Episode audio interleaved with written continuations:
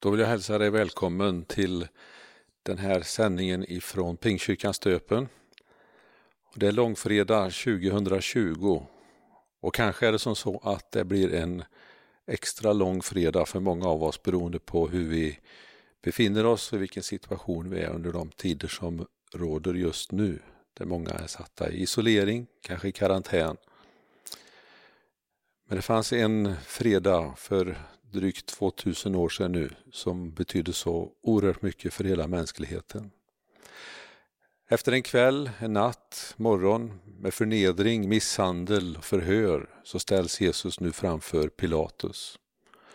Och efter att Pilatus har tvått sina händer, tagit sina händer ifrån det som är på gång att ske, han har frihet Barabbas, han har låtit gissla Jesus, så utelämnar han nu honom till att korsfästas. Och vi läser ifrån eh, Lukas evangeliet, det 23 kapitlet och vi börjar i vers 26. När de förde bort honom, då grep de en man som kom in från landet, Simon från Kyrene. På honom lade de korset för att han skulle bära det efter Jesus. Och en stor skara ur folket följde honom, även kvinnor som sörjde och grät över honom. Då vände Jesus sig till dem och sa Jerusalems döttrar, gråt inte över mig, utan gråt över er själva och era barn. Det kommer dagar då man ska säga, saliga är de ofruktsamma, det moderliv som inte fött och det bröst som inte ammat. Då ska man säga till bergen, fall över oss och till höjderna, göm oss. För om de gör så här med det friska trädet, vad ska då inte ske med det torra? Två andra brottslingar fördes också ut för att avrättas tillsammans med honom. Och när de kom till den plats som kallas dödskallen, då korsfäste de honom och brottslingarna där. Den ene på hans högra sida och den andra på hans vänstra. Men Jesus sa, Far, förlåt dem, för de vet inte vad de gör. Och de delade hans kläder mellan sig och kastade lott om dem. Folket stod där och såg på, men rådsherrarna hånade honom och sa, andra har han frälst, nu får han frälsa sig själv om han är Guds Messias, den utvalde. Även soldaterna kom fram och hånade honom. De räckte honom surt vin och sa Om du är judarnas kung, fräls då dig själv. Och över honom fanns det också ett anslag. Detta är judarnas kung. En av brottslingarna som var upphängda där hånade honom och sa Är inte du Messias? Fräls då dig själv och oss också. Men den andre tillrättavisade honom och sa Fruktar du inte ens Gud, du som är under samma dom? Vår dom är rättvis, vi får vad vi förtjänar för det vi gjort, men han har inte gjort något ont. Och han sa, Jesus, tänk på mig när du kommer till ditt rike. Och Jesus svarade, jag säger dig sanningen, idag ska du vara med mig i paradiset. Det var nog omkring sjätte timmen. Då kom ett mörker över hela landet som varade fram till nionde timmen. Solen förmörkades och förhänget i templet brast mitt i tu och Jesus ropade med hög röst Far, i dina händer överlämnar jag min ande. Och när han hade sagt detta gav han upp andan. Man brukar eh, tala om Jesu sju sista ord eller sju meningar på korset. Och det första som han säger, det är just det vi läste här. Far, Förlåt dem, för de vet inte vad de gör. Det första som händer när Jesus är uppspikad på korset så ger han direkt möjlighet till syndaförlåtelse. Och strax därefter så bekräftar Jesus också den första som tar tillfället i akt att ta det här till sig och det är rövaren som hänger på hans ena sida. Och Jesus uttalar det andra ordet eller den andra meningen. Jag säger dig sanningen, idag ska du vara med mig i paradiset. Hammarslagen har precis tystnat. Smärtan är säkert eh, olidlig, tänker jag. Och ändå så tänker inte Jesus på sig själv, utan tvärtom. Far, förlåt dem. Vi hade säkert i det läget först och främst tänkt på oss själva, bett om hjälp, bett om att få komma ner. Ja, jag vet, jag vet inte, men när, det, när vi drabbas av någonting som är jobbigt så är det lätt att vi i första hand tänker på oss själva. Men Jesus han ber omgående till och med medan de som har spikat upp honom, de står kvar intill honom, kan jag tänka mig i alla fall. och ber Far, förlåt dem. Ingen bön för egen del utan för de som precis verkställt Pilatus dom om att Jesus skulle dö. Och den bönen, den gäller inte bara vid det tillfället tänker jag, utan den bönen gäller oss idag. Far, förlåt dem. Vi kan få del av den bönen och få förlåtelse när vi ber Jesus om förlåtelse för våra misslyckanden och för vårt svek. Jesu försoning och det han gjorde på Golgata, det gäller oss idag. Jesus han sitter på Faderns högra sida kan vi läsa i Bibeln och han vädjar för oss, står det i Romarbrevet 8.34. Och i versen innan där så står det Vem kan anklaga Guds utvalda? Du får ta del av Jesu försoning, Jesu förlåtelse när du säger ja till honom. Och frågan, har du tagit emot Jesus? Har du bett Jesus om förlåtelse för dina synder, då är du också förlåten. Och det finns, precis som vi läste, ingen som kan anklaga dig. Du kan hänvisa till Jesu försoning och att du är förlåten. Ingen kan anklaga dig och inte du själv heller. Du är förlåten genom Jesus. I Kolosserbrevet, vi går till Kolosserbrevet kapitel 2 och vi läser verserna 13 till 15 så står det så här. Ni var döda genom era överträdelser och er oomskurna natur, men också er har han gjort levande med Kristus. Han har förlåtit oss alla överträdelser och utplånat skuldebrevet som vittnade mot oss med sina krav. Det tog han bort genom att spika fast det på korset. Han avväpnade härskarna och makterna och gjorde dem till allmänt åtlöje när han triumferade över dem på korset. Din och min skuld, den är fastspikad på korset. Du behöver inte och du ska inte plocka ner det skuldebrevet igen. Låt det hänga kvar på korset. Lev i tron på att det Jesus gjorde för dig, det räcker. För om vi inte lever i det, då gör vi Jesus till en lögnare. Då gör du och jag, vi ogiltigt förklarar det lidande och den död som han genomled för vår skull. Och vi behöver ta till oss detta. Vi ska inte leva våra liv i en lögn. Nej, i tron på att Jesus förlåter så kan du leva ett liv i frihet. Frihet från synd, frihet från fördömelse, fri att tjäna och fri att med hela ditt hjärta bara lovsjunga och tacka Jesus för vad han gjorde. En frihet som eh, jag tänker att i de här dagarna nu som vi lever i så upplever vi att friheten begränsas i väldigt mångt och väldigt mycket. I, våra städer, i hela länder så sker inskränkningar i hur mycket man kan få röra sig. Mer övervakning, mer tvång och större ofrihet. Man inför lagar som begränsar och lagar som ger vissa enskilda personer större makt. Och samtidigt så är det svårt att komma överens på vissa ställen. Vi ser i länder i Europa här, man är inte riktigt överens om hur man ska ta tag i saker, hur ekonomin ska lösas.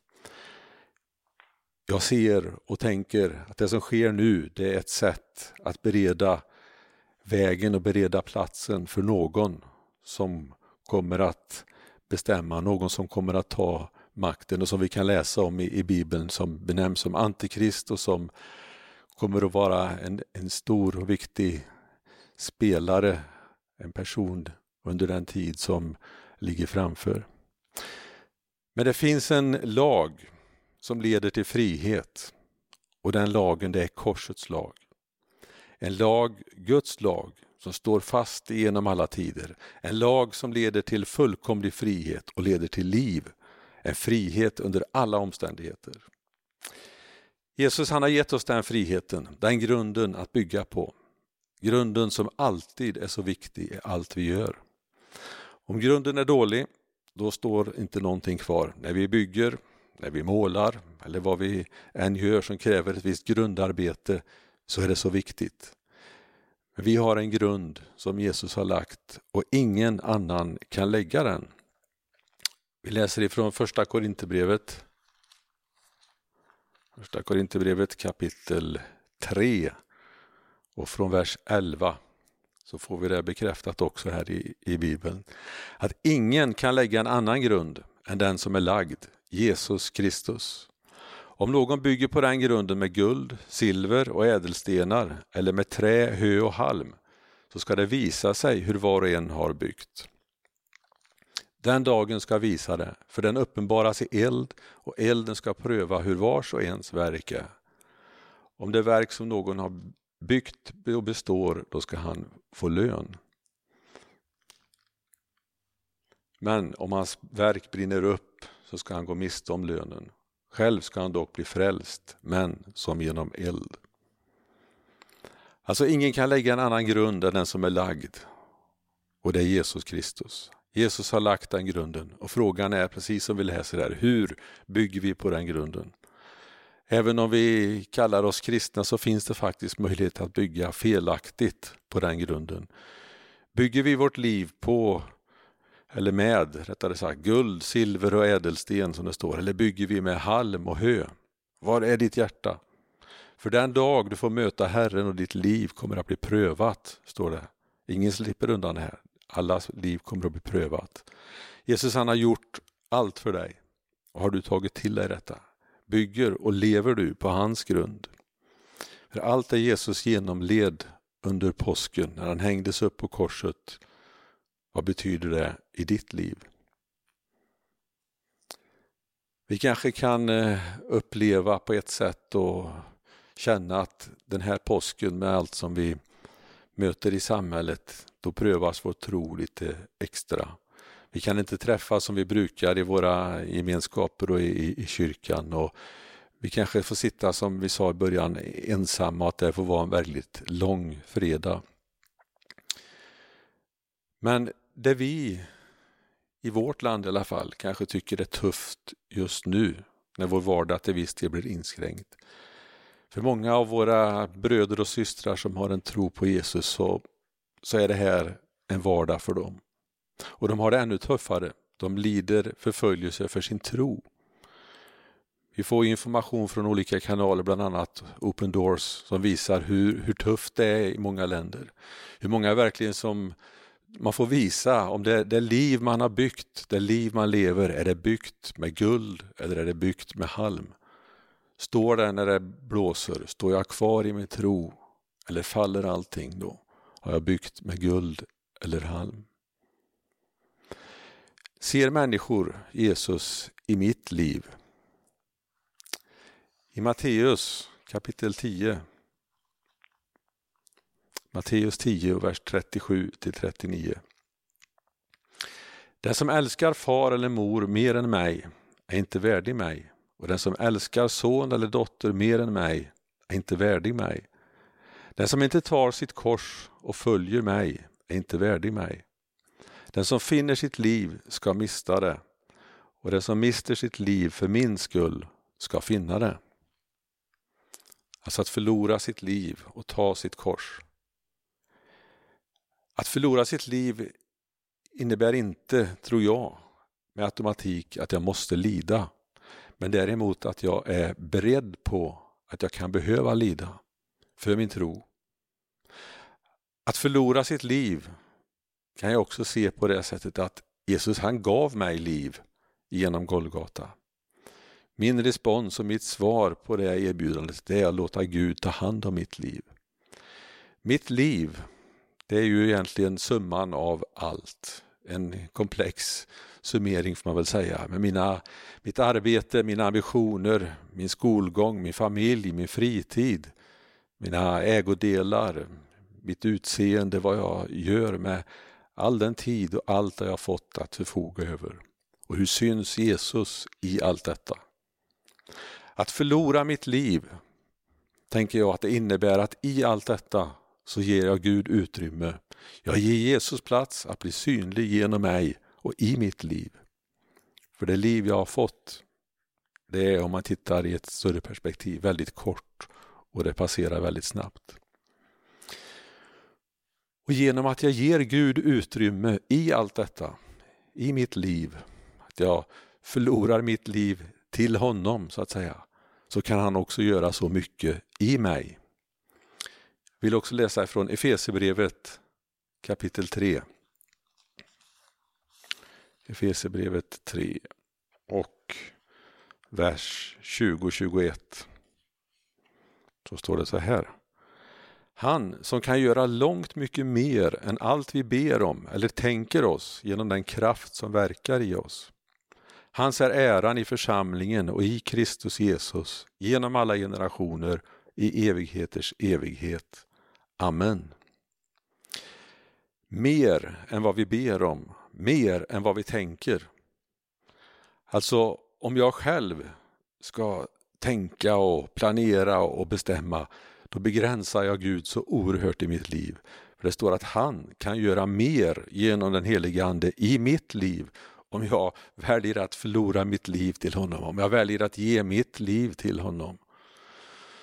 Så länge jag vill ha kontrollen, så länge jag vill bestämma allt, då kommer också mitt liv att bli begränsat. För då kommer inte Gud att kunna göra allt det han vill i mitt liv. Och precis som vi läste, han kan göra långt mycket mer än vad jag ber om och vad jag kan tänka mig. För när jag ger mitt liv till Gud, då får jag också uppleva full frihet i detta. Jag tycker det låter helt fantastiskt och det är någonting som vi alla borde längta mer efter. Den näst sista, jag går inte igenom alla sju meningarna så att säga, men den näst sista Jesus säger på korset, det är orden ”det är fullbordat”. Vi behöver inte lägga någonting till det Jesus gjorde. Det finns full förlåtelse. Det är fullbordat genom honom. Det finns full rättfärdiggörelse genom honom för den som tror på och tar emot Jesus. Det är fullbordat. I den stund när Jesus uttalar orden, i den stund när han ger upp andan så uppfylls många profetior som fanns uttalade om just den här händelsen. Allt som var förutsagt, allt som alla profeter talat om, allt som de tidigare troshjältarna som vi brukar säga gett sina liv för. Det som man trott på men man har ändå inte sett det gå i uppfyllelse. Nu fullbordades detta. Och så kommer de sista orden som Jesus säger innan han ger upp andan. Far, i dina händer överlämnar jag min ande. Och det gäller dig och mig idag, långfredagen 2020. I hans händer så kan du och jag få lämna våra liv. Att från denna dag låta han som vet mer än oss själva och kan göra mer än vad vi kan tänka och be om, att han får råda i våra liv. Att jag får välja att från denna dag så får jag lägga mitt liv helt i Jesu händer. Vågar du göra det? Jag tror att många av oss behöver bli bättre på detta och öva på att varje dag låta den där bönen få bli verklig i våra hjärtan. Far, i dina händer överlämnar jag min dag och mitt liv. Amen. Så vill jag tacka dig Jesus för vad du gjorde på, på Golgata. Jag vill tacka dig Herre för det vi fick se fullbordas, att inte du backade tillbaka utan du utstod smärtan, du utstod lidandet och du gick hela vägen för min skull Herre. Jag tackar dig för att där du uttalar att det är fullbordat så är det verkligen fullbordat Herre. Jag tackar dig för att i dig finns förlåtelse, i dig finns försoning med Fadern och genom att vi tar emot dig Herre, genom ditt blod på Golgata så kan vi få ta del av detta. Jag vill be för den som har lyssnat på detta idag nu Herre, att du, du vill välsigna och du vill göra dig extra levande för var och en av oss den här långfredagen. Att vi får känna i våra hjärtan att trots att det var en, en dag kanske då många upplevde sorg den dagen när du hängde på korset, så var det seger, det var ändå en, en dag som visade sig skulle bli glädje och kraft i. Jag tackar dig för det Herre. Jag ber än en gång välsigna var och en av oss den här dagen. Vi lägger den i dina händer. Vi lägger och överlämnar min dag och mitt liv i din hand, Herre. Amen.